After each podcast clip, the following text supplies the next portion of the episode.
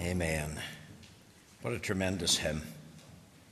Our Bible reading this morning is taken from Luke chapter 13, and I want to commence reading at the verse 10. Luke chapter 13 and verse 10. Reading, of course, from the authorized version.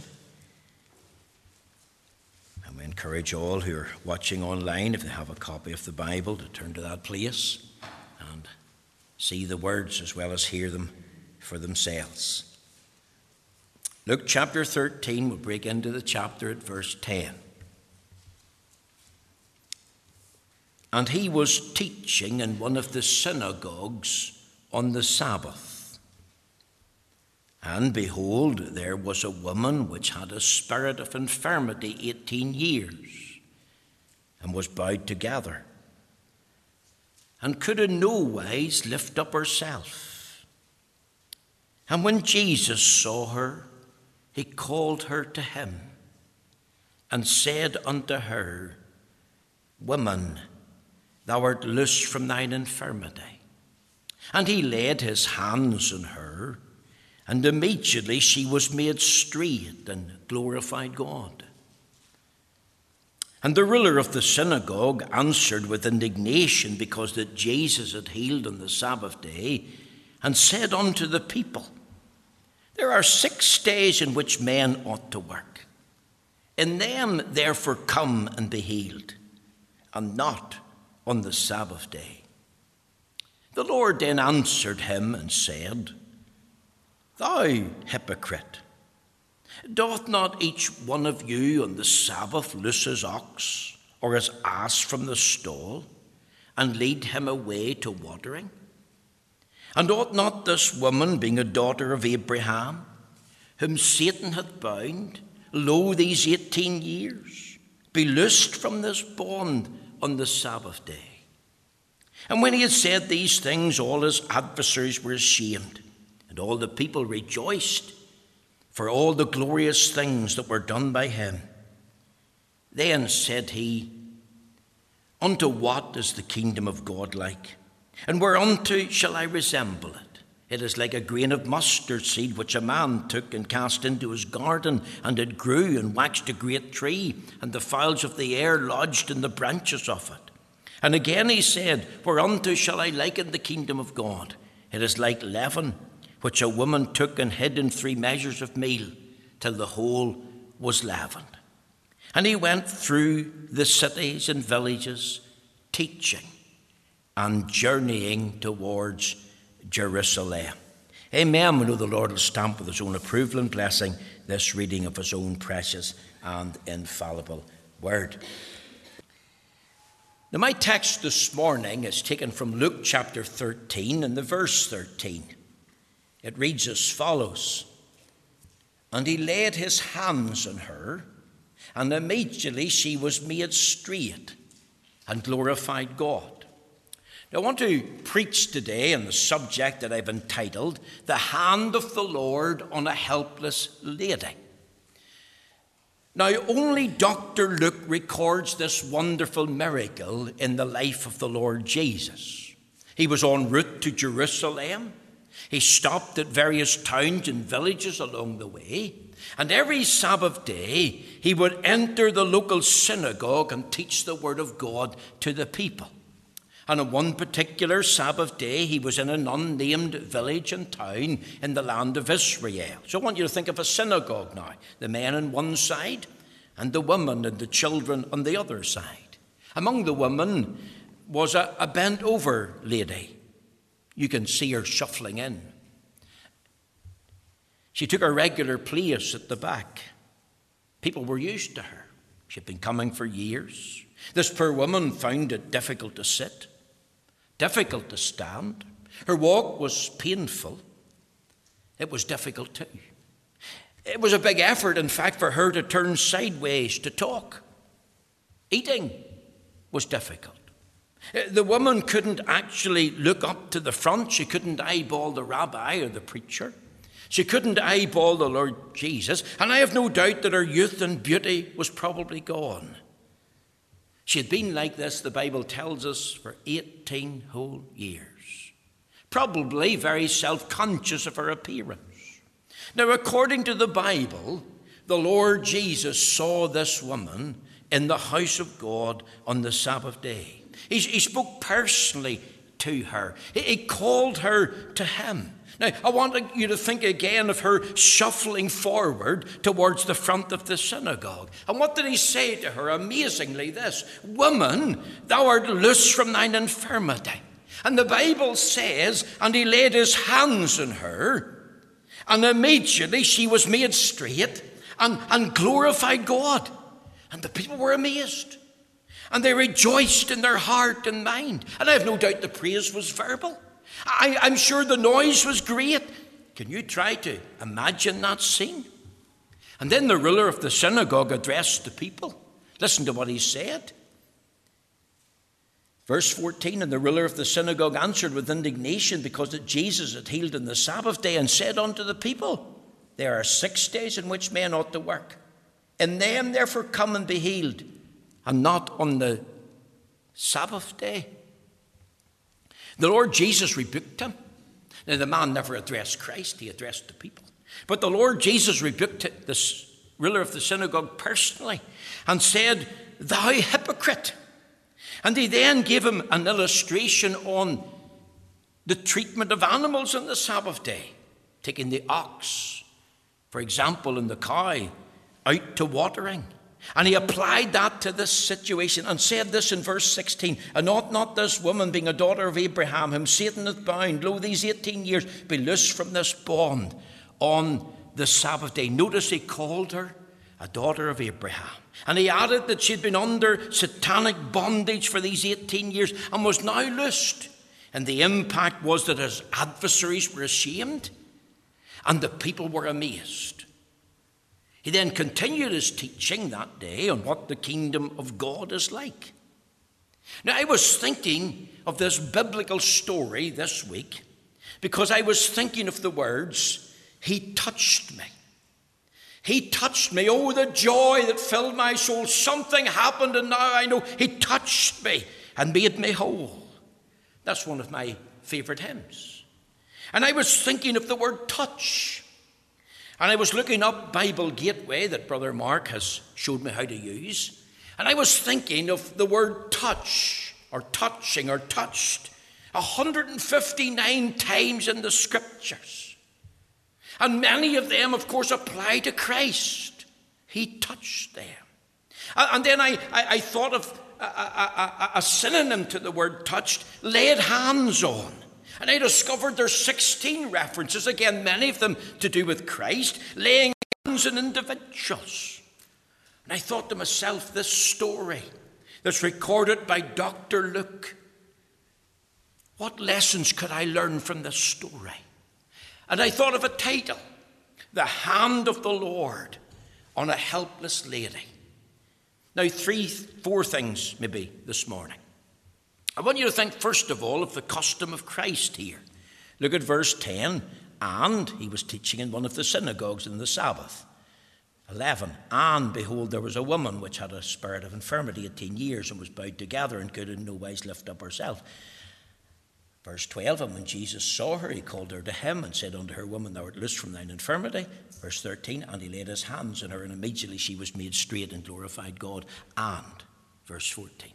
Now, I want you to think of the Lord Jesus this morning in the place of worship on the Sabbath day.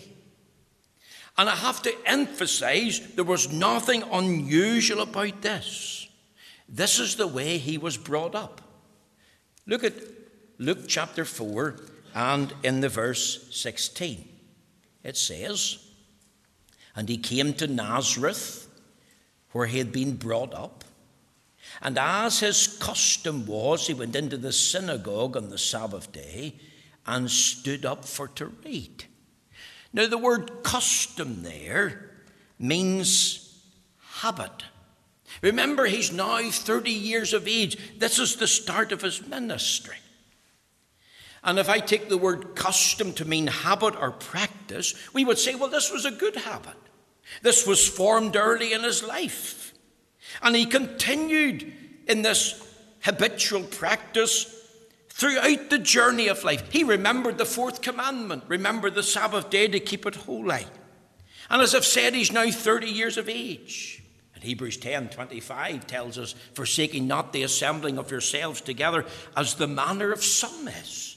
And again, the word manner means habit or practice or, or, or, or custom. You see, the Lord Jesus was brought up to attend the house of God on the Sabbath day. And as a parent, if you're bringing up your children to attend the house of God on the Sabbath day, then I want to commend you in the Lord's name. And, I, I believe that, that children brought up this way will find it very difficult to break that habit later in life. You see, this was part of Christ's lifestyle. No, and, and, and what is happening in the first century surely can apply to the very 21st century. Even though he's the Lord of the Sabbath, when the Sabbath day came round, where's he found? In the house of God, in the local synagogue, or in the temple. In fact, over there in Mark chapter 1, I believe it is, in verse uh, 21, we read these words And they went into Capernaum. And straightway on the Sabbath day, he entered into the synagogue and taught. The word straightway means immediately. Can you, can you get the picture? It's as if he couldn't wait. And here's the Lord Jesus at the start of his ministry, and whether he's in Jerusalem, he goes to the temple, or whether he's in the synagogue, the local one, wherever he's at that Sabbath, that's what he visits. See, the Lord Jesus, the start of his ministry, wasn't seeking popularity, wasn't seeking the praise of men. Remember on the occasion where he drove out the money changers and the merchants from the temple? What was his motivation? It was zeal for the house of God. He had a love for the Lord's house. His disciples said, quoting the psalmist, The zeal of thine house hath eaten me up. He had a zeal for the Lord's house. Used to be a wee man, a friend of Ernie Patterson's, the late Ernie Patterson, used to say to me and from Sandy Row, Didn't he forget the church? You see, and the Lord Jesus was misunderstood. He was criticized. There were scoffers. There was scorn. At times, even his kinsmen, his brothers and sisters said, He's beside himself. He's going too far. He's mad in the head, the way he's behaving when it comes to the Sabbath day and the house of God and teaching the Word of God. The Apostle Paul faced the very same accusation. He said, Whether we beside ourselves or not, it is to God. You see, Paul was saying, All I do is for the glory of the Lord. And the Lord Jesus could say the same thing. He was full of enthusiasm and zeal for the house of God, especially on the Sabbath day. And I would encourage you, young people in particular, to be like the Lord Jesus. If you claim to be one of his followers, here's a good habit to adopt. Where do you plan to be in the Sabbath day? No other place than the house of God. Remember the Sabbath day to keep it holy. If you claim to be following in the footsteps of Christ, then that's what you should plan to do. Now, I'm not saying if, if you're not well, if, you, if you're in ill health, you're at home or in hospital, or, or you're on holiday, as, as some are this morning. I'm speaking to those who are able bodied, those who are in health and strength, those who have no real excuse for not being in the house of God.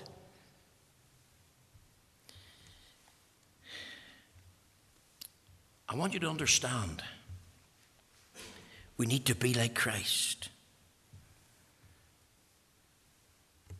Here's the Lord Jesus.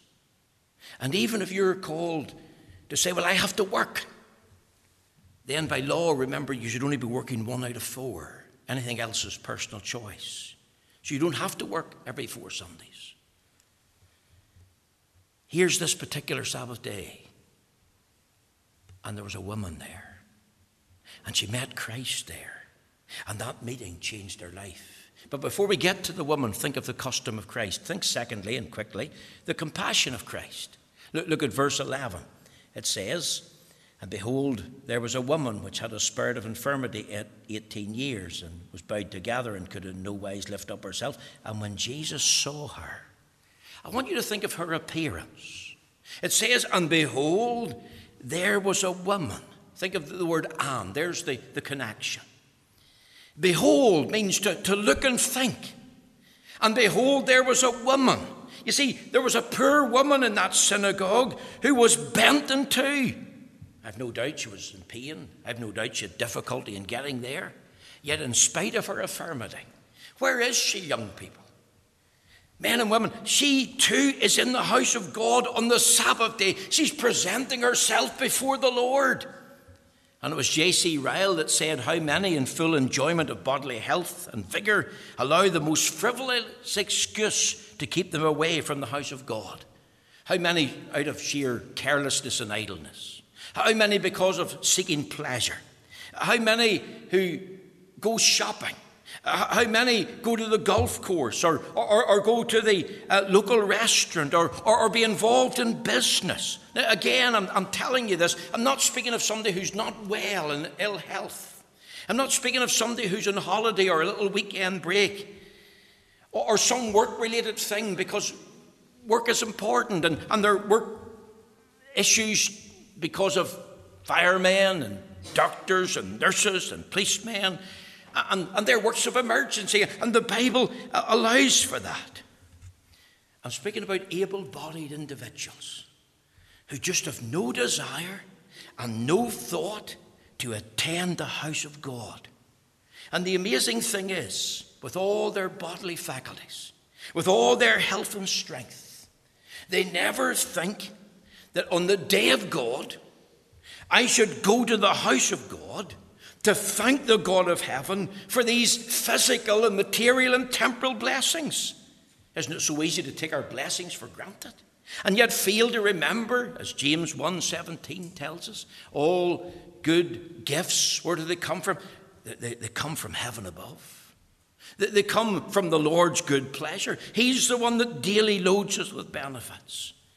Isn't it amazing? And it's amazing to me, and that's what struck me. This woman, you think of her appearance, bent in two, and in pain and difficulty and in agony. And where is she? In Providence, she's in the house of the Lord. I'm sure that she was glad in herself that that poor, helpless woman, despite her pain and difficulty, came to the house of God. She's not named. We know nothing about her background, whether she's a widow woman, whether she was married, her husband's dead or at home, whether she had a family, nothing about her. I remember when I was the assistant in Lisburn, there was a wee lady there called Mrs. Marsh. She's now in the glory. And I loved that wee soul.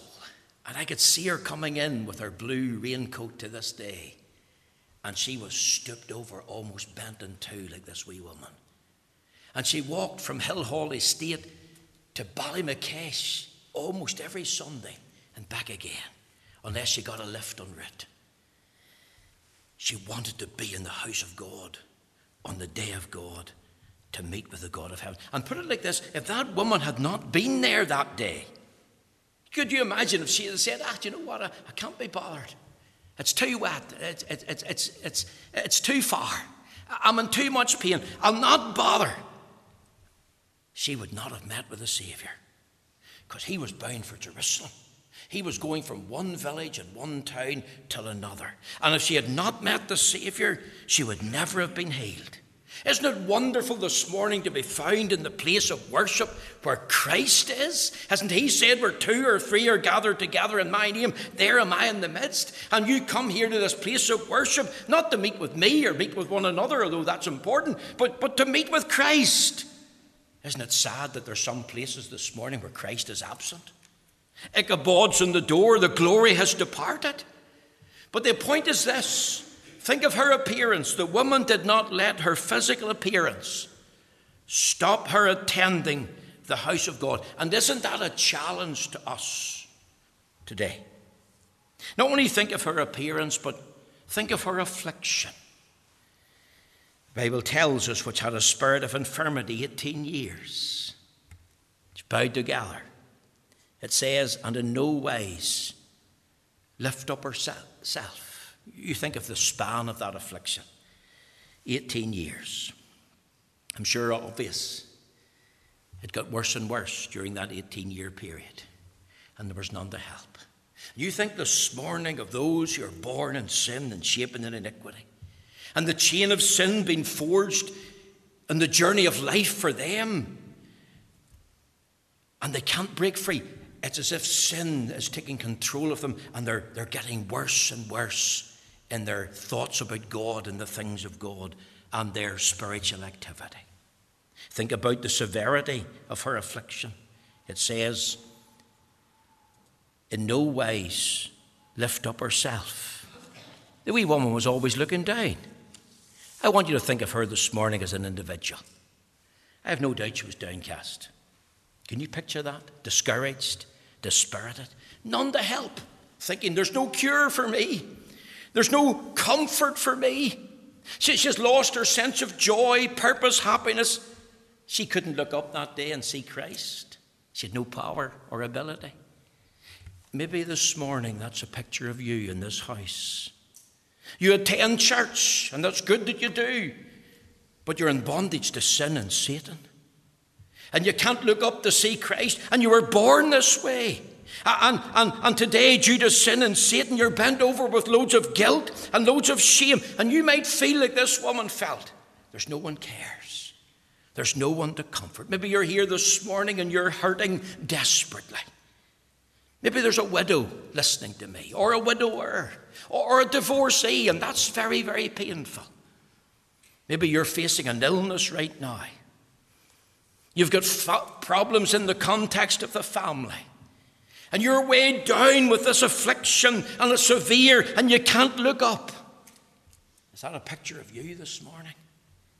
Is it not true of sinners everywhere that they can't lift themselves up to look to Christ? They can't straighten themselves out with their problems?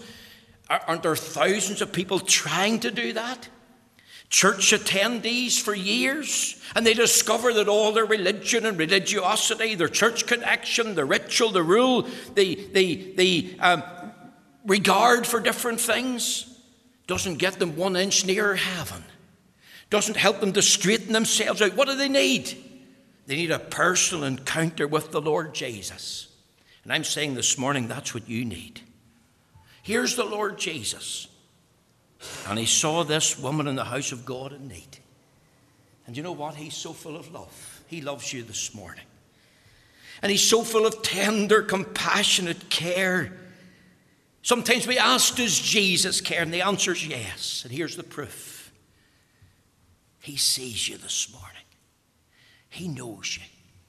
Are you bent over in spiritual bondage today?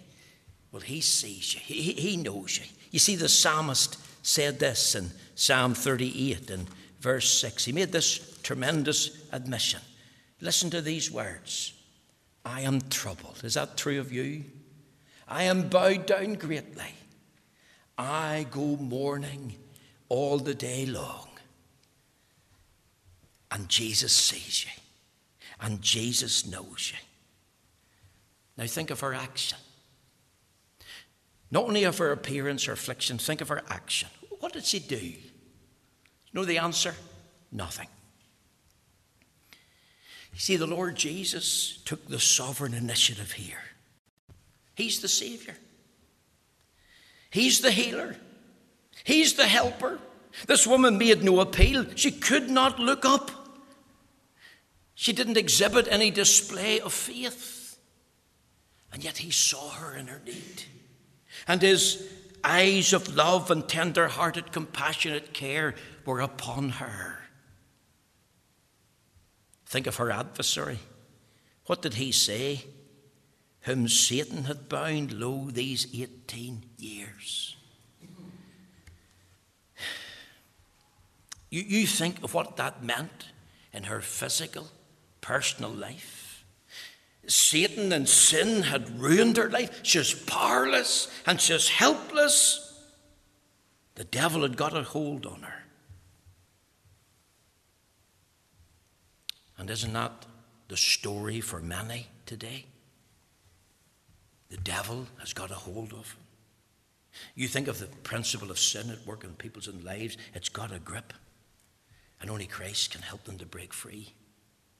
You, you think of the power of Satan, who's got a hold on individuals, who, who's blinded them to the gospel, keeps them deaf to the voice of God, eh, makes sure they stay dead in trespasses and sin. And yet there's only one can straighten them out, one can set them free, one that can lift them up. The Lord Jesus called the devil the strong man. And how many are under his spell and influence and power. You think of those that are in the grip of drink, the grip of drugs. You, think of the alcoholic this morning, the bloodshot eyes, the bad breath, the clothes that are stained with beer, the rough shaven, the speech. Oh, he loves the worst and the deepest died of individual. You, you think of the drug addict. You, you, you think of others that have fallen in, in great sin. And the Lord Jesus said, You need one stronger than the strong man to deliver you. And there is one, the Lord Jesus Himself. Listen to His word.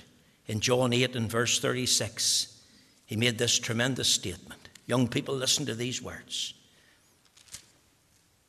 If the Son therefore shall make you free, ye shall be free indeed. Freedom in Christ. Think thirdly of the call of Christ.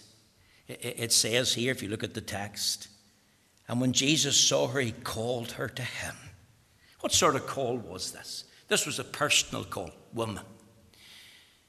This was a particular call. Thou art loosed from thine infirmity. This was a public call. He was drawing attention to the woman and her plight in the synagogue.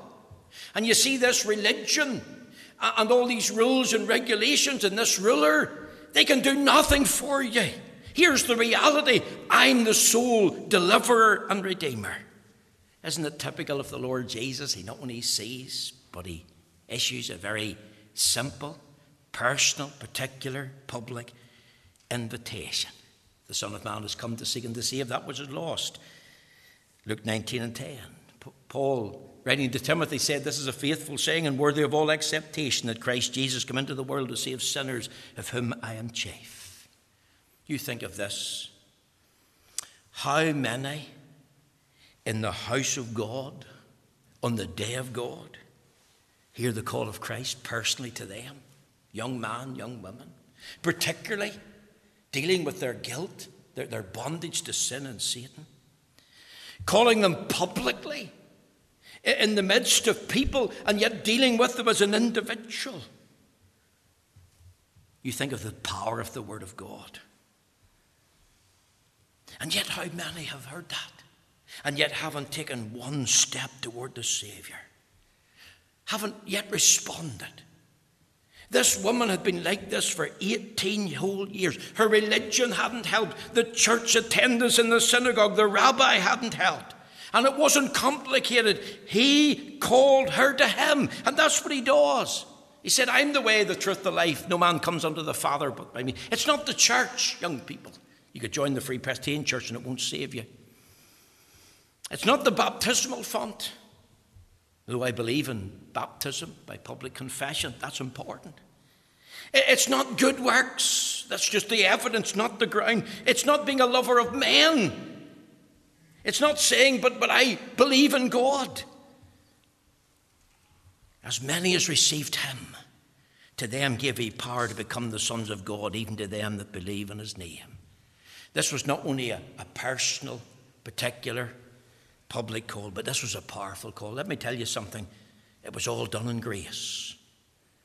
It was the Lord Jesus that took the initiative. He was doing the calling. And when he called her once, she came. Can you picture her shuffling forward to the front?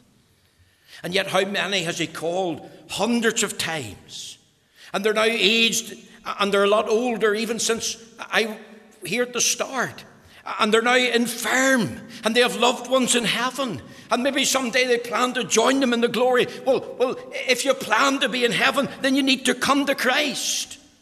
You know, it's good to have a connection to the church, and we, we commend that.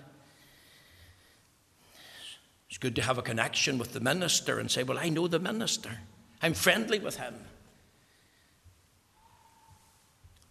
But belonging to the church, being friendly with the minister, is completely different from having a relationship with Jesus Christ. See, remember the Lord Jesus said in Mark chapter 8, He said this, speaking about the souls of men, For what shall it profit a man if he shall gain the whole world and lose his own soul? Or what shall a man give in exchange for his soul? Whosoever therefore shall be ashamed of me and my words in this adulterous and sinful generation, of him also shall the Son of Man be ashamed when he cometh in the glory of his Father with the holy angels. Listen to me carefully. The day of your death and mine is getting nearer. That day is appointed. And that means that if you're out of Christ, the day of judgment is nearer. It's a appointed unto man once to die, and after this, the judgment. There is a heaven to gain, there's a hell to shun. And I want to tell you, there is such a person as Antichrist. And the false prophet will promote the Antichrist, and the mark of the beast will be uh, issued upon individuals in our day and generation. I believe that. It's most important that you receive Him. Here's the call of Christ he called her to him, and she responded. Can you see her coming to the front? I want you to think of that. You see, it was personal, particular, it was public, but it was all powerful because it was the grace of God that was at work in her life. And have you yet responded? One final thing changed by Christ. Woman, thou art loose from thine infirmity. You, you think of this. The word loosed is very important. Jesus Christ set her free that day. She was being in bondage to, to, to the devil. And yet, by the power of Christ, she was made a new creature. Wouldn't she be glad she was in the house of God and met the Lord Jesus that day? Because the book says if any man be in Christ, he's a new creature. All things have passed away, and all things have become new, and all things are of God. And how did he bring about this change? By his word. Thou art loose from thine infirmity. The power of his word. And what a powerful thing the word of God is.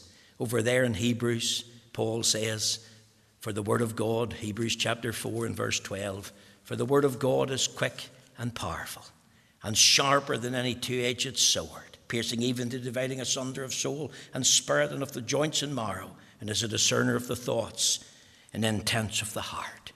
The Word of God's alive. It's a living Word, it's an eternal Word. And it's sharper than a two edged sword. You think of a two edged sword cutting the flesh, cutting into the bone, and, and, and blood flowing forth. What will you think of the power of that word as it comes to the heart and conscience? And he not only changes people by his word, but I want you to think of his way. It says, and he laid his hands on her. What a, a tender, compassionate Christ. And because of the hand of Christ, the devil had to let go. And the woman was straightened, the Bible says, immediately. And only the Lord can straighten souls. You've heard it, oh, so, and so needs to be straightened out when they've done something wrong, whether at school or at home. Well, who can straighten the people that are bent?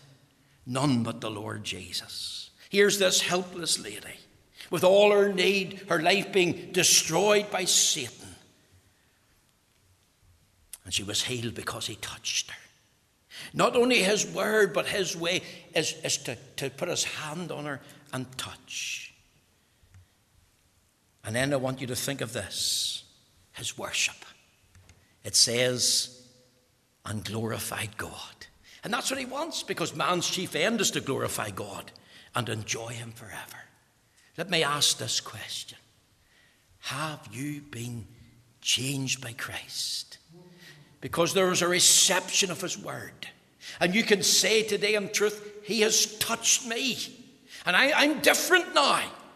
I'm straightened out because the hand of the Lord was laid upon me. And I'm amongst those that glorify God in truth. The hand of the Lord on a helpless lady. You've got to think of his custom, his compassion, his call, and his change that only he can bring. May the Lord take these few thoughts and bless them to you. If I can help any soul, please feel free to contact me or talk to me.